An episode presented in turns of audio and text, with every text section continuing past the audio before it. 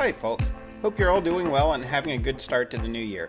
I took a week off over the holidays, but as you can no doubt tell since you're listening to this, I'm back. And for this episode, I want to talk about something a little different a palate cleanser, if you will. A lost garden that has since been brought back to life. This isn't just any garden, though. It was designed by America's first female landscape architect, Beatrix Farrand. Beatrix created the landscapes for quite a few incredibly wealthy people, including John Rockefeller Jr., Woodrow Wilson, and J.P. Morgan, a number of prestigious universities, and even the White House. Beatrix was a pioneer in her field, but much of her work is gone. Today, I'm joined by Karen Waltuch, horticulturalist at the Beatrix Farrand Garden Association, and David Hayes, Natural Resource Program Manager at Roosevelt Vanderbilt Van Buren National Historic Sites in Hyde Park, New York and we'll talk about Farrand's legacy and the efforts to share her long lost wild garden at Bellefield, New York, with the public today. A lot of the subjects I cover here can be kind of heavy, but today's story is a pretty fun one and in a lot of ways has what I'd consider a pretty happy and inspiring ending. I hope you enjoy it. I also want to give a quick shout out to Michelle Montalbano, who had the idea for this episode and helped quite a bit in facilitating it. Thanks, Michelle. With that, let's get started. I'm Matthew Christopher, and you're listening to Abandoned America. Karen and Dave, thank you so much for being here with me today. I'm really excited to talk with you about this. I think you both have a really interesting story to tell, and it's kind of a little outside of the wheelhouse of what I normally do in my podcast because you know, I'm usually looking at like these huge asylums, or I think when people think of abandoned buildings, they're thinking of that, like a ornate theater or something like that. And they're not necessarily thinking about landscape architecture, landscape design. And in this case, the story that you're going to tell us is about a secret garden by a very notable landscape designer that was kind of forgotten and lost. And then through your efforts and the efforts of other volunteers brought back. So thank you very much for being here today. I'm really excited to have you. Thanks for talking about this with us. Um, so I guess to start, uh, I wanted to ask you to tell us a little bit about how you came to be involved in the project, the Beatrix Farrand Garden. Sure. So I did my horticultural study in New York City, and my first job professionally was working at a historic site there at the Morris-Jumel Mansion in Manhattan, which was built just 10 years after the Bellefield Mansion was built. And coincidentally, also had a historic garden attached to it, which I used to maintain with the New York City Parks Department. And I saw this job listed while I was there up here in Hyde Park and started doing both jobs simultaneously and i fell in love with the hudson valley and fell in love with the garden and the association and decided to move up here and make this more my focus. So it was just serendipity and good luck that i got to join the team taking care of this really special garden I saw also, and unfortunately, I mean, this is one of those things that probably is a little off topic, but I wish we had more time to ask you about that you were an intern at the Rikers Island Greenhouse program too, which sounds like that probably had some interesting stories as well. Yeah, that garden is a horticultural therapy garden that was put in in the 90s by some people that understood the power of public gardening and how restorative it is for people from all walks of life. And so the inmates at Rikers get to have basically have emotional and occupational therapy through plants. And I worked there for uh, almost two years with the Horticultural Society of New York, helping inmates, you know, enjoy life in a way that is pretty difficult to enjoy when you're locked up, unfortunately. And so I think that really got my love of public gardening going and it made me realize that public spaces and public lands should be for everyone to enjoy and that a beautiful garden is important for people from all walks of life. And so that's where i've decided to focus my my work is in public gardening. That's awesome. That's one of those things that uh, i would love to ask you a million more questions about but dave what about you? How did you come to be involved in the project with the gardens? Well I've been here since 1982 working in Hyde Park for the National Park Service. And one of the things that I cover is cultural landscape research and restoration projects. Um, you know, for example, we have another site at the Vanderbilt Mansion where we've got a large garden that has been restored and maintained by volunteers. So I have been involved with the the Bellefield Garden to some extent right from the beginning, and it's been interesting to see that in parallel with the development of the Bellefield estate itself, which was pretty well abandoned and in very very rough shape when we acquired it in 1976. Uh, but you know, I oversee all the buildings and grounds in the park, and so landscape are, landscapes are just one of those resources that I. What you're saying there brings me to a point that I think is important to note for our listeners. That I feel like we've, you know, we've kind of got two stories that we're telling here, right? We have, or maybe three. We have the story of Beatrix. We have Bellefield, and then we have the garden and you know bellefield and the garden i think kind of go in tandem but just so that we can kind of put this together i think maybe the best way to tell it is to talk about beatrix a little bit first so that people understand when we get to bellefield why the garden was so important there. So she was born in 1872 in New York City and died in 1959. Uh, it says that she was the designer of 110 gardens for various estates and clients, including the Rockefellers, Princeton, and Yale. And she even designed the East Colonial Garden at the White House, which is now the redesigned Rose Garden. What can you tell me about Beatrix and why she's somebody that we should really know? Well, I think she's important because she established herself as a professional in an era when women just did not have the same opportunities and she made the opportunities for herself. She was from a family that was basically all women. She was raised by her mother and her aunt, and the three women were very successful professionals during a time when women didn't have the right to vote. Women, single women, often didn't have a lot of professional opportunities. Married women had to ask their husbands for permissions, permission to have professional lives. And the three of them didn't kind of let any of that cultural stuff stop them and had really impressive professional lives without them being centered around family and and men. So to me, I think that's a really significant story to tell because she did all of this before other women were doing it. So she's often cited as being the first American female landscape architect. She had some colleagues of her era that were also active, but she really was the most successful one to come out of this period of time. So she was the first, she was in the first group of the American Society for Landscape architects, the ASLA. She was the first woman in that group, in that founding group. She also had a, her own professional office that never melded with any other professional offices. So she kept the Beatrix Farrand name on all of her own designs. So historically, you know, she, we don't have to say that she was a member of an architectural team or that she was part of another landscape group. She kept her professional name on all of her designs and projects. And she had the foresight to professionally archive her drawings and correspondence and all of the ephemera from her long, long, wonderful career. And that is all meticulously cared for at Berkeley uh, University in California.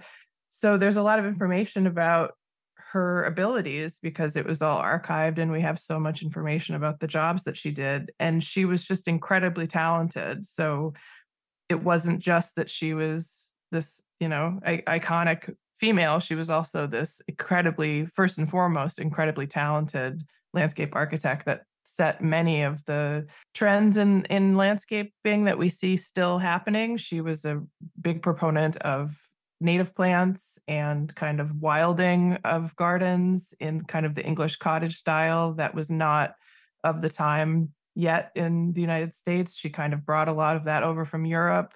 She started landscape gardening at 23 and she was working on private gardens because women were excluded from public projects. Right. And also, I, I, think it is important to note that she did come out of this upper echelon of this class group in America that she had a lot of connections that gave her her beginning opportunities so she really she proved herself very quickly to have great great talent and then got her jobs because of her abilities but i think in the beginning she probably had a lot of connections that helped her get her first step up into this world. So, you know, her mother was a really accomplished literary agent and hosted a salon at their home in the East Village, which had many, many, many important authors and writers attending frequently. Her best friend was Henry James.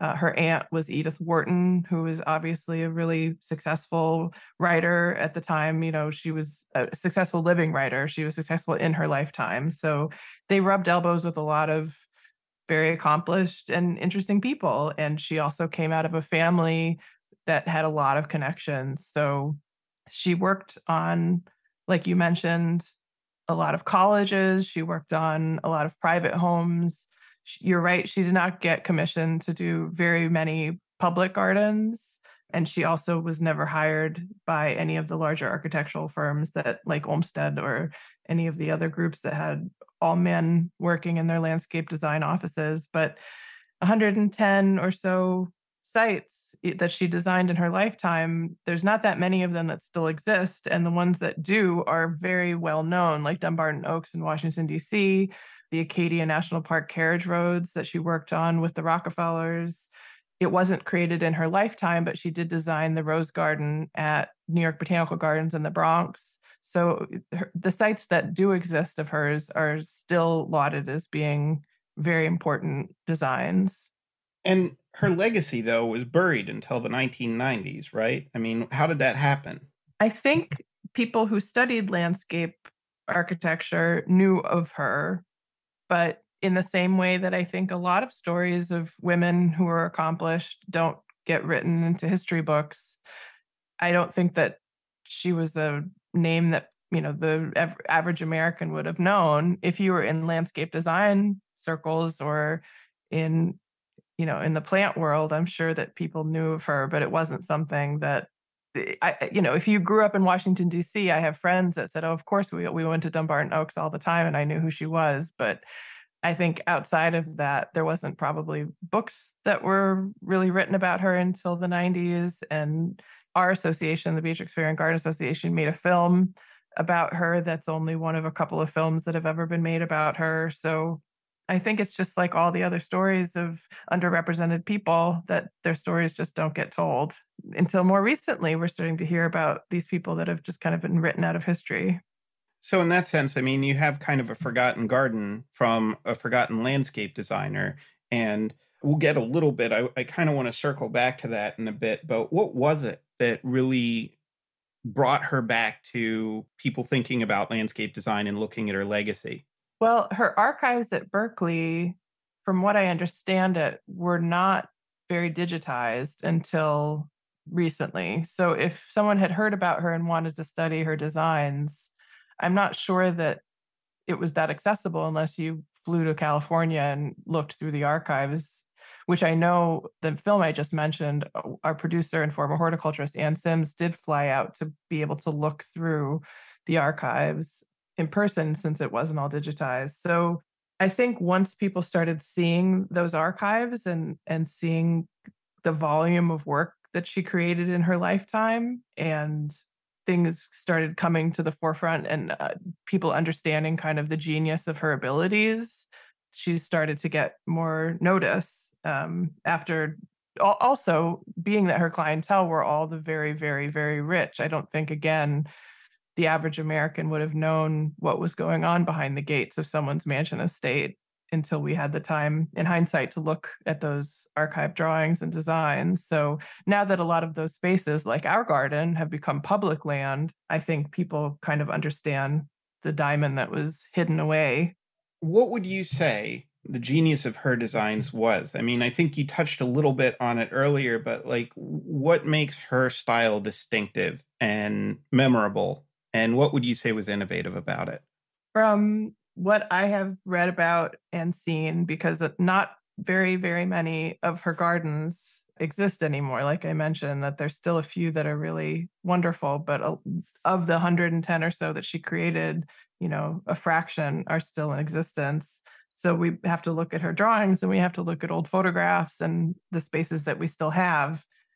She was really great at creating not illusions, but kind of maybe Dave can help me articulate this. She was really good at, at understanding the space of a design and utilizing it in a way that either made it feel larger or smaller or more open or more uh, intimate. Our garden, for example, at Bellefield is not a huge garden, but the way that the beds are laid out, telescoping, getting smaller and smaller as you look south in the garden, it gives you this optical illusion of the garden just going on and on and on and on, that it just seems to be with this forced perspective of narrowing as you look south, it, it feels like a much larger garden than it is. At Dumbarton Oaks in DC, she had this cliffside landscape to work with, and she made it into all of these different garden rooms that you kind of go down in different steps and different heights and curves that go down the cliff as you're going through her design space that make it feel like you're not on this extreme cliff face at Acadia National Park, she put in natural plantings that made it seem like the carriage roads just naturally come out of the ro- of the hillsides. They blasted away those roads with with dynamite eh, to build the access roads and she went in afterwards and put the plantings in around them that make it look as though those roads have always existed because she took native plants and she took you know the correct scaling of different size shrubs to make it all look very natural. So she really she was very very clever in her use of space and i think that's something that people really admire her for. And then as i mentioned before she was one of the first american designers to appreciate the native plants of the United States of North America and she used them a lot in her plantings which back in you know the late 1800s early 1900s was not a very common thing like it is now with all of our enthusiasm for native planting. She understood that if you plant things that are native to an area that they're going to they're going to perform well that they're going to be healthy and they're going to provide for the local animals and insects and she she was very very ahead of her time with that idea. So those are those are two major ways that i know that she's still highly respected. When you're talking about the native planting thing prior to that people were kind of looking at like okay we're going to bring in these species that aren't native to the area that might not thrive in it. Was that maybe more of they're trying to emulate like european gardens? How would you describe the practice before that I think that part of it was that she went to Europe and saw a lot of cottage gardens and what we would think of as wild gardens. And she thought of how that could apply in the United States. So the common style at the time in the States was that people would have these show gardens that had a standard um, you know a, a, sculpted standard or a sculpted hedge or rows of boxwoods and then perhaps plantings of different like exotic annuals that would just be grown for the one year or would have a specimen plant that was kept in a greenhouse through the winter and then would come out into the lawn, you know, for the summertime season. And she brought back from Europe, from her studies in Europe, the idea that you could incorporate native plants to have year round uh, interests in the garden and you could use more perennials to have hardy you know season after season interest in a garden and develop different things on a longer scale than just using the annual plantings that were more common. Having the cottage garden aesthetic of things that are being grown right up next to other plants. So when you have multiple plants of different species right next to each other, you get to have these different plays in texture and in color, in size, in bloom time. And what was more common in her time in the United States was that people would have mass plantings of one thing that would be in bloom, and then that might all get ripped out, and the next thing would all be planted in a mass again, and then the next thing would be planted in a mass. And so it was it, it was much more ecological her way of doing things and i think it came again from her studying of how people were doing that in europe we're at a point where we have moved recently and we have more space that we can develop our own gardens and plants and stuff like that. And it's not a thing that I particularly know a lot about. So I feel like when you come into something and you're like, wow, I am way out of my league with this, it, in a way, it sort of helps you appreciate the artistry of it a bit more because you look at it and think this is something that there's a lot of knowledge and science, but also sort of passion and creativity that goes into it. And I, I have to learn all that stuff. yeah, it's fun. It's fun stuff to learn. So let's talk a little bit about um, Bellefield then. Here I have that in either 1911 or 12, I saw it in different places. Beatrix designed the walled garden at Bellefield for her cousin, who is the New York State Senator Thomas Newbold and his wife Sarah Coolidge. And Sarah, I have as a she was a direct descendant of Thomas Jefferson. Thomas was a senator and later head of the New York State Health Department, and their kids were playmates with Franklin Roosevelt, which is kind of wild. Can you tell us a little bit more about the Bellefield estate and the Newbolds? Well, Newbold and uh, Sarah Coolidge. Well, the, the Bel- Bellefield goes back actually quite a long ways before the Newbolds came on the scene. It was actually Charles Crook Sr. had the first buildings on the property in the late 1700s. And it went through a series of owners and kind of the typical estates changing hands, getting bought by somebody from out of the area, um, getting mortgaged, people having financial problems.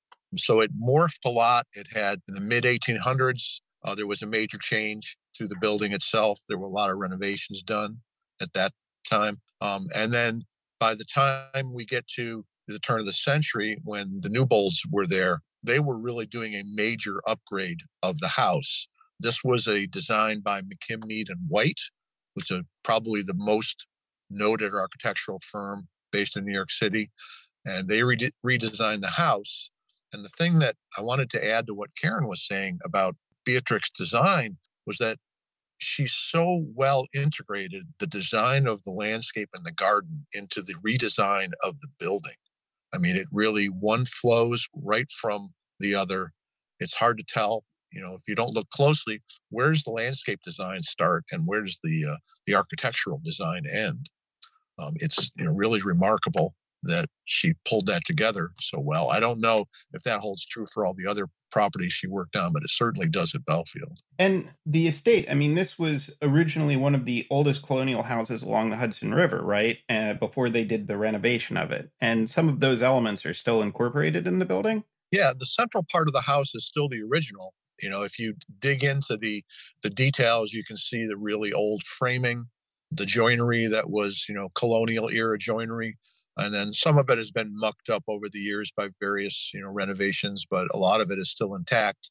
Um, the central part of the house is still mostly original. Um, the the wings are were added later. And parts of the basement were added. They built a bomb shelter at some point. But the whole estate, estate as a whole was much more than this one building. There was a carriage house. There were multiple outbuildings gardens there was a large water tower, which is actually still there. Even though it was a relatively small estate as Hudson River estates go, um, it still had a lot of the same amenities that typical estate owners would want orchards, space for livestock, space for driving their horses around the property, carriages, and all that. Even had a cemetery on the property that was established in the late 1700s by the Crook family. And that's that's still there. The last person interred in that cemetery, I believe, was in the mid 1800s. And when the National Park Service was given this property by donation, it was found that all the headstones had been removed and were in the basement of Bellefield. Oh my goodness. don't know why. That. So we put the headstones back. Obviously, we don't, don't know exactly where they go, but they're at least they're within the same the same small area. It's a very small cemetery, but the the whole property has got a lot of a lot of little quirks like that. What Beatrix designed? She designed a walled garden, so it's this enclosed formal garden surrounded by this wild informal garden. Correct? That was the design. Yeah. Unfortunately, the wild garden was never part of the completed project which we can talk about now or we can talk about later but that's that's the next thing that's on our plate when oh, it comes to it. okay yeah if i can back up to talk about how the garden was kind of rediscovered because that that kind of plays into the whole story of what we're going to be doing next. You know as as dave was saying there were a lot of different parts to this estate that were not all in the greatest shape when it was acquired by the national park service in 1976 and our garden the beatrix farrand garden was one of those kind of derelict locations and dave can jump in because he, he'll have much more personal knowledge of the state of things since he's been around since the 80s but as I understand it, there was just not a lot kind of preserved in the interior garden. The original tree that was planted there, the elm tree, was still there, but and the hemlock hedges that take the whole southern end of the garden walls that changed to hemlock hedges, those were still there, but were not protected by deer fencing. So they were completely eaten to bits. And then there was the central lawn. And from from what I understand, that was kind of it for what was original and left in the garden. All the other plantings had been just let to kind of go wild or to go, you know, to, to nothing. And when the house was acquired by the National Park Service, restoring the garden was not the first priority. I think making the house uh, ma- maintaining the house and salvaging the house and making that a useful part of the property donation was the most important thing. And the garden was put to bed by having black plastic laid down on all of the flower beds. The gates, which were designed by Farrand with beautiful ironwork uh, and oak wood, those were taken down the trellising system that she designed for the stone walls was taken down. Everything was just kind of put to bed indefinitely, I think, until someone would come along to have a, a plan of how to take care of it or restore it. And I think even though the, I, I'm sure the park knew perhaps at that point that Beatrix Farrand had designed the garden, and and Dave, I don't know if that's true. If they knew from the very beginning of when they acquired the estate, I don't know if that was something notable or not. I'm sure it was understood, but I don't know if anyone was that impressed by that information. National Park Service at that time wasn't really impressed by any landscape uh, restoration projects at all. Cultural landscapes had really not even been defined as something we cared about at mm. that time. So this was this was still pretty early in the National Park Service's evolution of how we think about and try to restore and maintain cultural landscapes. Um, so it's not that surprising that it got left behind. The same thing happened at the Vanderbilt estate. Uh, the same thing happened at the at Franklin Roosevelt estate with the home garden that was turned into a parking lot. This was a common thing. It was always the focus on the primary structure and that primary person that the place was you know saved for originally and and bellefield was really no different but i think the difference in that happened at bellefield was that it was a local person or a, a group of local people who learned about the garden and were really the spark that started the effort to restore it kit karen was the first one that I knew. She was a local woman, and they basically came to the National Park Service and said, "Hey, you've got something here you know let us let us help you restore it. And i think the the nps was okay sure yeah we'll we'll see what you do. And they did. I mean they raised money they fixed things they got volunteers. And so that started the ball rolling. And that's been the model for a lot of other things that we do. For the vanderbilt gardens that's another volunteer project.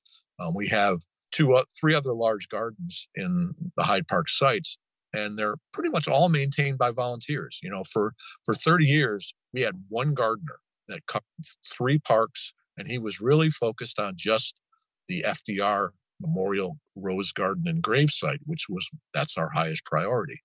So we just don't have the staff to maintain a lot of gardens, but we have a lot of people who are interested in helping, and that's what's made this successful.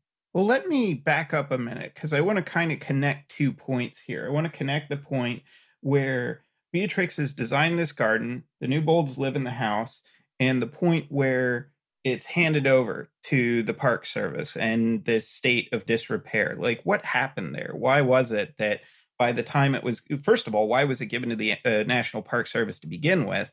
And second of all, what was it that led to this place being in a state where it really needed repairs. The garden was completely overgrown and forgotten. How'd that occur? Well, one of the Newbolds, Mary Newbold, uh, married a man named Gerald Morgan, and they were living here at the time and up through the 1970s as their private home. You know, they raised their children here.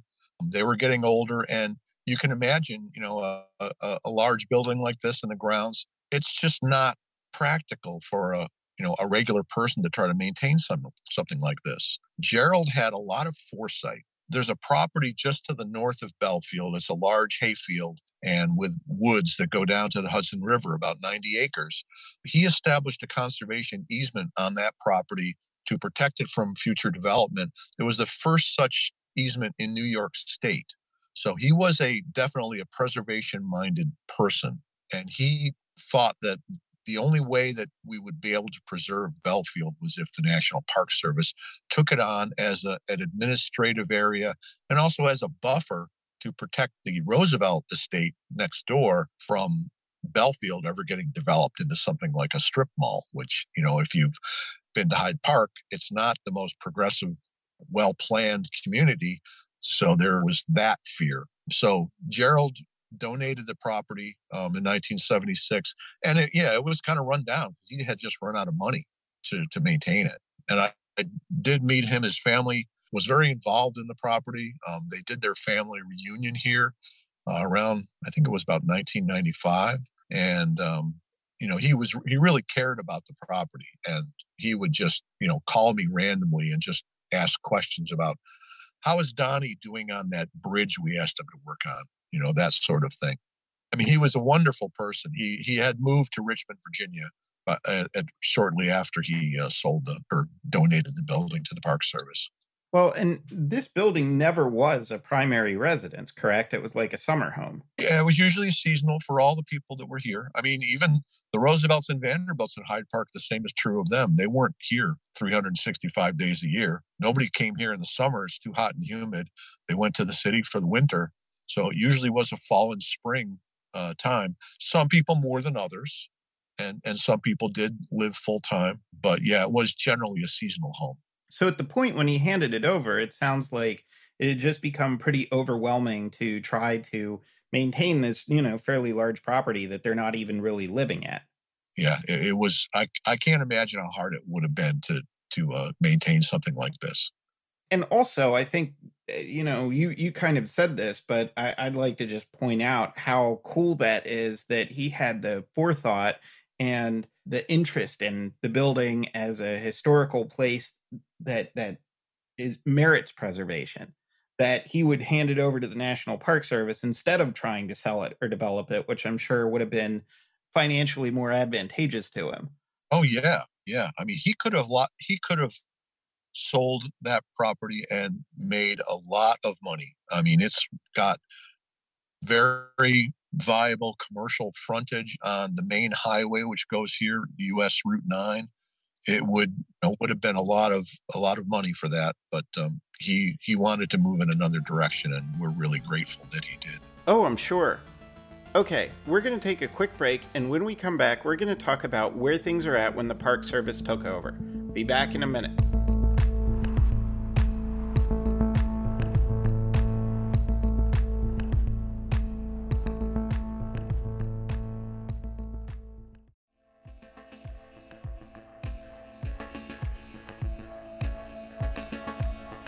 Hi, this is Matthew Christopher, creator of the Abandoned America book series, website, and the podcast you're listening to. Thanks for listening, and I hope you're enjoying it so far. If you are, and you'd like to support the podcast and help keep it going, there are three things you can do that'll really help out.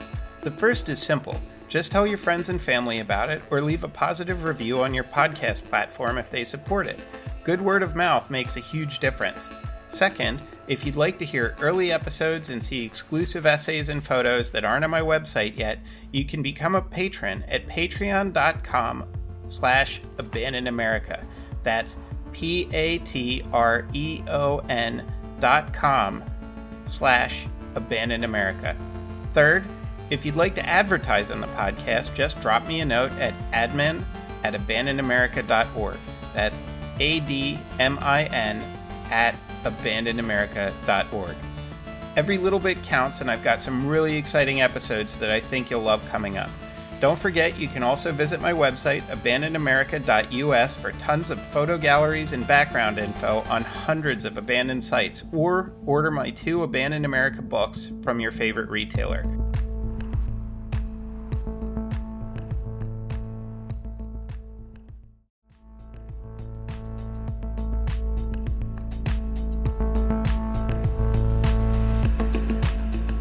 And we're back. Okay, Dave, we were just talking about Gerald Morgan Jr. donating the property to the National Park Service. When they handed it over, can you tell me a little bit about the condition of the garden itself and the mansion? Well, I can't tell you much more than Karen did about the garden. I first time I saw it, it had already been put to bed. That was a few years before I started working here. Um, I saw the black plastic. I saw the the trellising that was on the ground um, that is now, you know, where the trellis grows on the walls the paths were there, but they're kind of forlorn. The the hedge was in really bad shape, and the mansion really needed.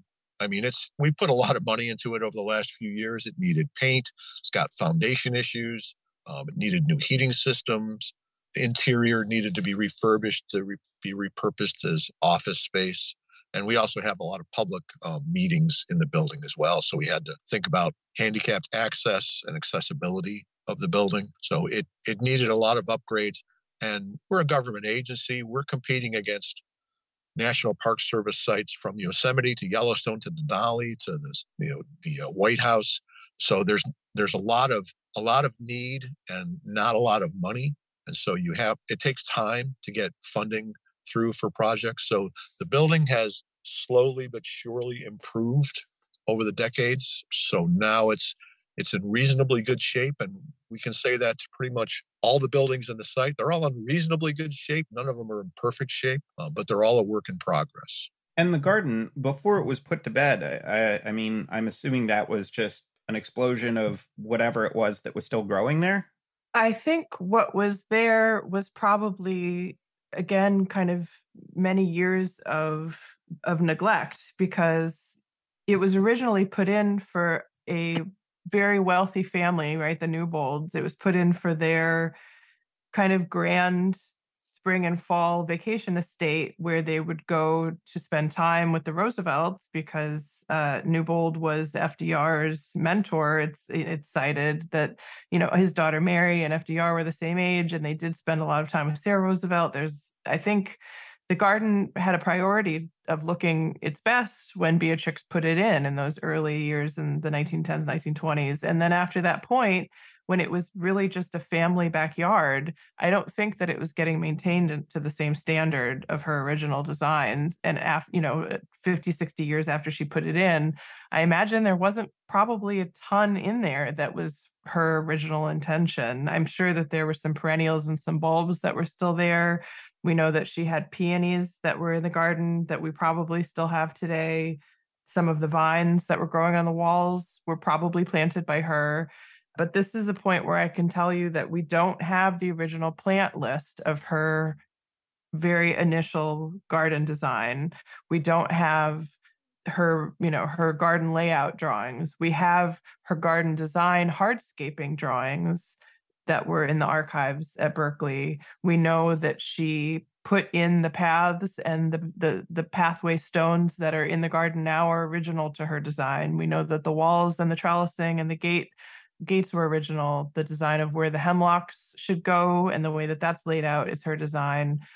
And we know that there was a tree growing in the center that was the elm that she built it all around. And we have some photographs from when the architectural remodeling was going on. We have some photographs that show where some other trees were and still are around the garden that she built the walls and the the design around but we don't have her original plant design dave mentioned a woman named kate karen who was kind of the spark that got this whole restoration project going. She was studying landscape architecture at Cornell and doing a research project on Beatrix Farrand, as I understand it, and discovered in her research that Farrand had designed a site in Hyde Park and found it to be ours and decided that she was going to write her project paper on this garden at Bellefield and included in it a proposal of how it could be restored. And it was that proposal that was given to the National Park Service. And that is kind of what got the whole volunteer group together to make the project happen. But in those original proposal design, that the in that original proposal, Kate explained that we could use existing plant lists and designs that do exist from gardens that Beatrix made in the same time period as the Bellefield garden that had some even similar graphic layouts, some similar rectangular structures with double beds and single beds, the way this that are the way that our garden's laid out, that Kate argued that you could use some of those other designs with lists that do exist from the same time period in the same area in the same planting zones and it would be a legitimate way to restore a historic garden and i agree because if you think of her as like a an artist if you think of, of as an as an artist that would have a particular palette you know an artist artistic palette of plants she would be using similar favorites from one garden to the next during a same era, same period of her life. So Kate and some other landscape people, you know, came together and decided the plants that should be put into our restored version of Beatrix's garden. Well, and, and that's a really exciting thing because I mean, here you have a group of people that are forming around somebody's vision that was lost decades earlier in many ways and is committed to donating their time and their resources to recreating that so people are able to experience it again. I, I just think that's pretty incredible. And, and you would be much more of an expert on this than I would, but it doesn't seem like a thing that probably happens a whole lot. Yeah, I I can't say that I am an expert on restored historic gardens, honestly. That it's a it's funny that I've ended up working at two of them and they've they've come from really different places. The Morris-Jumel Mansion that I mentioned, where I used to work in Manhattan, had so many different people overseeing that garden for so many decades. The Daughters of the American Revolution and people who worked at the Parks Department and people who worked for Historic Housing Trust. There were so many different cooks in the kitchen that had their hands on what happened to that garden over the many, many, many decades. This garden, more specifically, had one kind of design that got put in in the early 1900s and then that was kind of it and then it was you know it, it ran its course and then got restored.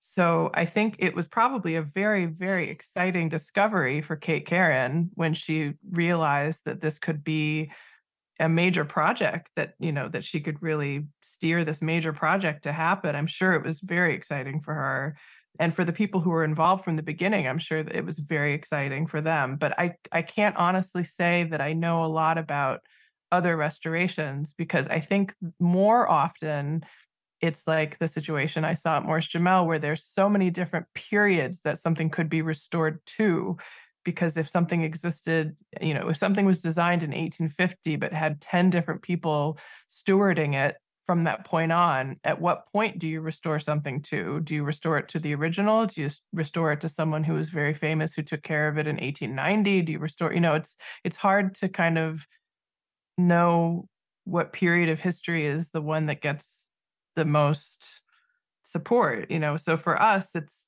it's been that we have restored it to try to be the way that it was probably designed when Beatrix put it in but that said, there are some plants that, you know, she did use that she didn't have the knowledge we have now about them being perhaps invasive or highly aggressive or prone to certain diseases or, you know, no longer going going to work in our climate, which has had some ecological shifts. So it's all through the lens of trying to represent what we think she would have done, but it's again, it's open to interpretation. And I think that makes it still kind of a living thing. The the process is all kind of a living thing. Right. A garden by its very nature, like that's something that requires constant maintenance and attention and care. Can you tell me a little bit about the volunteers? Like how do you get volunteers to do this? How big is the group of volunteers? What do they do? Yeah, I was incredibly lucky i don't know what other word to use besides lucky to inherit a group of volunteers that had already been established long before i got hired 5 years ago. So this original group of people that got together when kate karen put together this project proposal many of those people are still involved in the association 25 26 27 years later. So not all of them are the regular volunteers that still show up, but some of them are on their board or on advisory councils and help with different committee things. But there was a woman who was really interested in the garden from very early on. Her name was Allie Lou Curtin. I never had the pleasure of meeting her, unfortunately, before she passed away, but she was everyone tells me that she was a real firecracker and she had a lot of friends and she was someone who did not take no for an answer but in the nicest most like sweet way possible. So she would just get everyone she knew involved to come to these tuesday morning volunteer sessions and they, called themselves the weeders and they showed up every single tuesday year after year after year after year to weed the pathways, to cut back the peonies, to I think they used to mow the lawn before the National Park Service took that on, to trimming the head the not the hedges, but the vines along the tops of the stone walls. I mean, I think they kind of did everything. And as part of being an organized group like this and wanting to become an official park partner with the National Park Service, they also said that they would take on the responsibility of raising money to hire a horticulturist. So I Dave might be able to name the year, but I'm not sure when that that actual thing happened that that Ann Sims, the first horticulturist, was was hired. I think it might have been like 1984, 1985. So they they they formed a board and a nonprofit agency and raised the money to hire a staff member. And so that was kind of the beginning of making this official on paper was having a staff horticulturist who would oversee the work that needed to be done weekly and liaison with the National Park Service to make sure that everyone was holding up their end of the deal, taking care of this public place. And so Anne was there for 20 maybe it wasn't 85 maybe it was 95 she was there for 22 years. And then i and she was the only horticulturist for 22 years. And so i took over from her five years ago. Um, and she is one of the most friendly lovely people that you can ever meet. And so i think she grew the volunteer group pretty big because she's lovely and fun to be around and taught everyone a lot about stuff and so the volunteers now i expanded it to also include Saturdays because I thought it was important to be able to include people who work during the week and couldn't come on a Tuesday morning. So we have our volunteers come on Tuesdays and Saturday mornings. A lot of the original volunteers have kind of aged out or have retired and moved away or have, you know, just prioritized other things. And we have some newer, younger people that come from time to time. I would love more volunteers. I would love anyone who wants to be involved to join. It's, you know, you certainly don't have to be an expert. There's a lot to learn. Even uh, you know, I still have tons to learn. We all learn together. But yeah, my my wonderful, wonderful weeders. They call them the weeders. Well, that's and that actually sounds like a really fun way to learn about more about this if it's a subject that you're interested in. I wanted to ask too about when we were talking about setting up this episode when we first met. You had mentioned some of the challenges that you have there, though, and one of them was uh, accessibility for people, and you you kind of wanting to make sure that more people were able to come and visit, if I recall correctly. But the other one was visibility. Here you have, in a way, it's I mean, it's still kind of a little bit of a secret garden. Like you you would you either stumble across it or you have to know that it's there. It's not like it's particularly hard to find, but can you talk a little bit about that and what you are doing to address those things?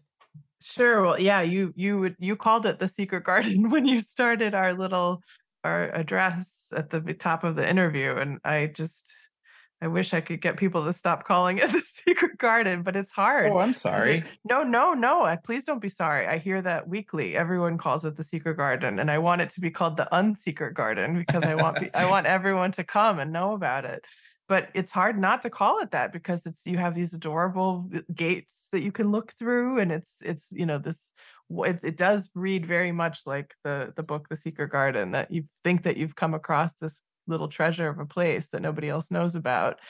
So yeah, the, the main thing that we're working on right now to address that is to realize the wild garden on the exterior of the walls. So I mentioned that we have the hardscaping design drawing and at the archives at, at Farrand's archives at Berkeley. And in that original drawing, she indicates this kind of undulating wild curving line around the exterior of the entire garden on all sides and it and it says within that line it says wild garden and that's all we have to go on but she did so many other things with native planting and with kind of like wilding landscapes that a group of people got together again before I was hired to talk about the same method that was used on the interior, researching her other spaces, researching other plants that she used, comparing other designs of the same time period. A group got together and said we could do the same thing on the exterior.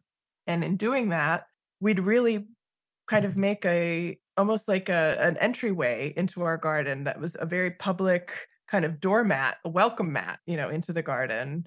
So if you are at the estate, if you're going into the Wallace Visitor Center or you're driving in from Route 9, you might see something attractive to come over and explore. You could be curious while you're walking the Hyde Park trails coming over from Farm Lane or coming, you know, back from a tour of Springwood, you might see something in the distance that looks a little bit more inviting than our kind of bleak empty area on the outside of the garden which a lot of people think they're not even allowed to go in i was um, going to say that i mean that's that was kind of the impression that you get when you go up to it is like oh boy am i even supposed to like be here am i allowed to go in here and look at it.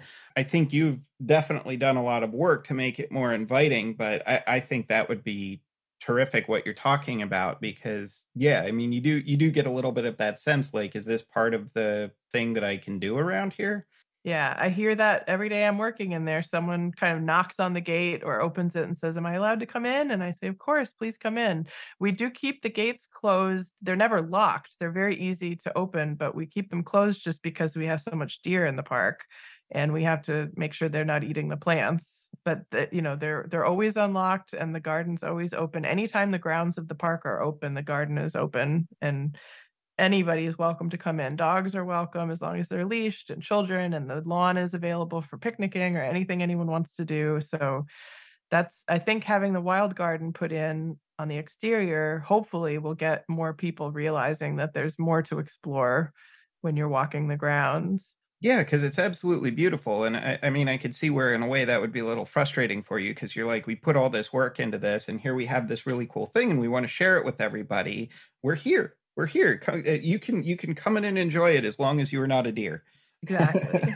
so you also do a lot of cool programs there, and I, I kind of wanted to talk uh, a little bit about them. Like for example, I noticed one that was at the end of November that was a uh, like a, a wreath design course or class, and uh, my wife got uh, bitten by the wreath bug about two years ago. So uh, when I saw that, I was really excited. I was like, "Oh, we we have to go see if we can get to that." What are some of the other things that you offer that people who are visiting can participate in like that?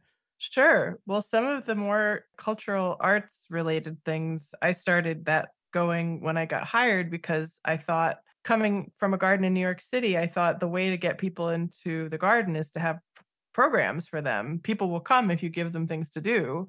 And before that, we had a annual lecture that happens every June. So that's been going on. I think this will be the 14th or 15th year this coming year. We have a, a guest that comes to lecture on something within their field uh, in horticulture or botany or design. So that's that happens every June. And then besides that, there had been some like horticultural workshops and other things that just would happen from time to time. But I really have made it a point to try to have as many different types of programs that happen in the garden as often as possible. So once a month or sometimes twice a month, there'll be something going on that is always going to be free, uh, so that it doesn't. It's accessible for anybody who who has the interest to come. I don't want means to be a reason that someone doesn't come. So this last year we had watercolor workshop with a local painter from Rhinebeck, Betsy Jacaruso. We had Bollywood dancing workshops with oh, uh, a staff member from Bard who came, Arobi Hanif. We had embroidery uh, workshop with uh, Vassar grad who lives in the city now, um, Jessica Mafia. We had the local libraries in Staatsburg and in Rhinebeck, the Starr Library. They came and did a few programs. We had a book club that discussed a Edith Wharton book. Um, we're just trying to get a lot of different things going on so that there'll be something that's, you know, hopefully everyone will be a little bit interested in trying something out. And then if you invite a friend who's never been in the garden, that's really the point is to try to get new faces in the garden and more people understanding that this is a public park. This is a public place that is now federally owned, which means it's owned by you and everyone has their right to come in and use it and enjoy it. And it's not off limits, even if the gates are closed, it's still you know, it's still a public place that everyone should use and enjoy. And I, I mean, I think that's really cool. I love the Park Service in general for that, but I think that's really great that you're doing that. And again, I mean, just to underline it, how neat this is that you can go and enjoy the garden, you can go and enjoy the programs, and it's free. That I think is a really exciting thing. And certainly, if you're visiting the area or um, you live in the area, I would I would definitely look into both of those things because to be quite honest, if you're going to go take an embroidery workshop, for example, or learn about making wreaths, those classes can be pretty expensive. So the fact that you're offering that just for whoever wants to come in the public, just to get them to come out and experience this place, I think is a, a really cool act of sharing and uh, and generosity, really. Well, we've been really, really lucky to have the support of Arts Mid Hudson's grant programs. Um, Arts Mid Hudson is an incredible agency that helps distribute grants in our area all over the Hudson Valley. And so we've gotten a few awards with their help that have made all of that possible. Well, wrapping up here, is there anything that we missed that you'd like to add? Any questions that you have for me? Um, thoughts that you want people to leave with? I want to make that you put in a plug for the Beatrix Farrand Garden Association's website so people can find out what's going on. Absolutely. That'll be in the show notes. I will make sure that that is up there. And I'll also have links specifically to the history and to the events page so that people can check that out. Thank you for drawing attention to that. Definitely we'll have that in there. That's smart. Thanks, Dave. I uh, should have should have mentioned that stuff. Well, it's good. It's it'll be there, but it's good to mention it in the show so people are like, "Oh, hey, wait a minute! I should go to the show notes and find out more about this." I, have worked with a lot of external groups, you know, partner organizations, and I have n- never been more happy to work with a group than I have with BFGA. I mean, they're and and they do such good work, and they're so easy to work. That's well, nice. Thanks, Dave. I think that's something that you really get the sense of is that you want this to be a welcoming place for everybody and for everybody to be able to kind of participate in it, share it, uh, appreciate it. So that's that's awesome. Yeah, there's some there. I'm gonna botch this quote because I I don't know exactly where it came from or when the, what the context was when she said it, but Beatrix Farrand was known for valuing beautiful spaces as something that everyone should have access to. The film that I mentioned that we made was narrated and kind of hosted by this modern star of the landscaping world, Lynden B. Miller, who's lovely and incredible talent of her own. And she is a public space gardener who has always been a big fan of Beatrix Farrand for this reason, I think, that she really thought that a public space you know should be beautiful for all the people using it. So when she designed at colleges and she would think about the wayfinding design of a space and, and how students would themselves want to use a space and eh, that they should define the way that things are laid out for their own convenience and enjoyment and that things should be beautiful for the students and the staff and for everyone who was using these areas. I think that's something that I like to remind myself when, even though she designed the garden that we currently take care of as a private garden, the fact that it's public now, I really hope would delight her and that she would be glad that we're making it accessible for people and make sure that it's you know it's maintained so that everyone can enjoy it i think that would be something that she would really value well and that's really what's special about you folks maintaining her legacy and making it something that can be shared with people in the future. I'm sure she would. I'm sure she would be very honored by that. That's kind of uh, the best any of us can hope for, right? Is that that somewhere down the line somebody sees the value of the things that we're doing and tries to keep the the torch going so that other people can appreciate it and be a part of it. What can people do if they would like to help support your efforts? Sure. Well, the the most pressing thing that we're working right now to d- develop is the realization of the Beatrix Farrand Wild Garden, which is on the exterior of the garden site. And so we are actively fundraising for this project, which is pretty much the the largest project that we've undertaken since the original restoration in the 80s and 90s you know we've just been maintaining the beautiful interior garden for these past couple of decades and now this is our next big step in truly renovating the site to the design specifications that Beatrix wanted in her original design. So this wild garden project not only is going to put plants in but will hopefully create you know better pathways between ourselves and and the other trails that are around us in the park and in Hyde Park itself and also you know would love to grow the community of volunteers and supporters and members by having this major project underway so people who want to get involved can go to our website and find out how to donate can read information about the Wild Garden project and how it's come to be and all the different things that we hope for it. And there's a way to contact us if you would like to be involved financially or as a member or as a volunteer. And what is that website? Thanks. It's Beatrix Farrand Garden, Hyde Park.org.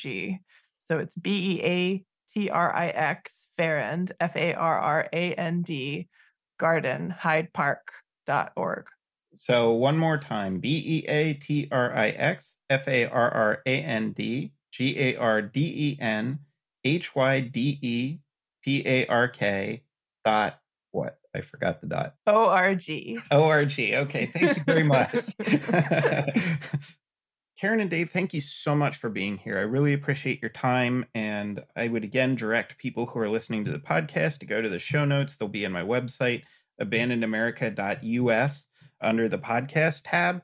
You can go down and, and pick this episode out, and we'll have the links that we talked about the garden itself, the movie that Karen has mentioned, the events, and a whole bunch of other information if you're interested in it. Thank you both so much. Thanks Thank a you. lot for having us.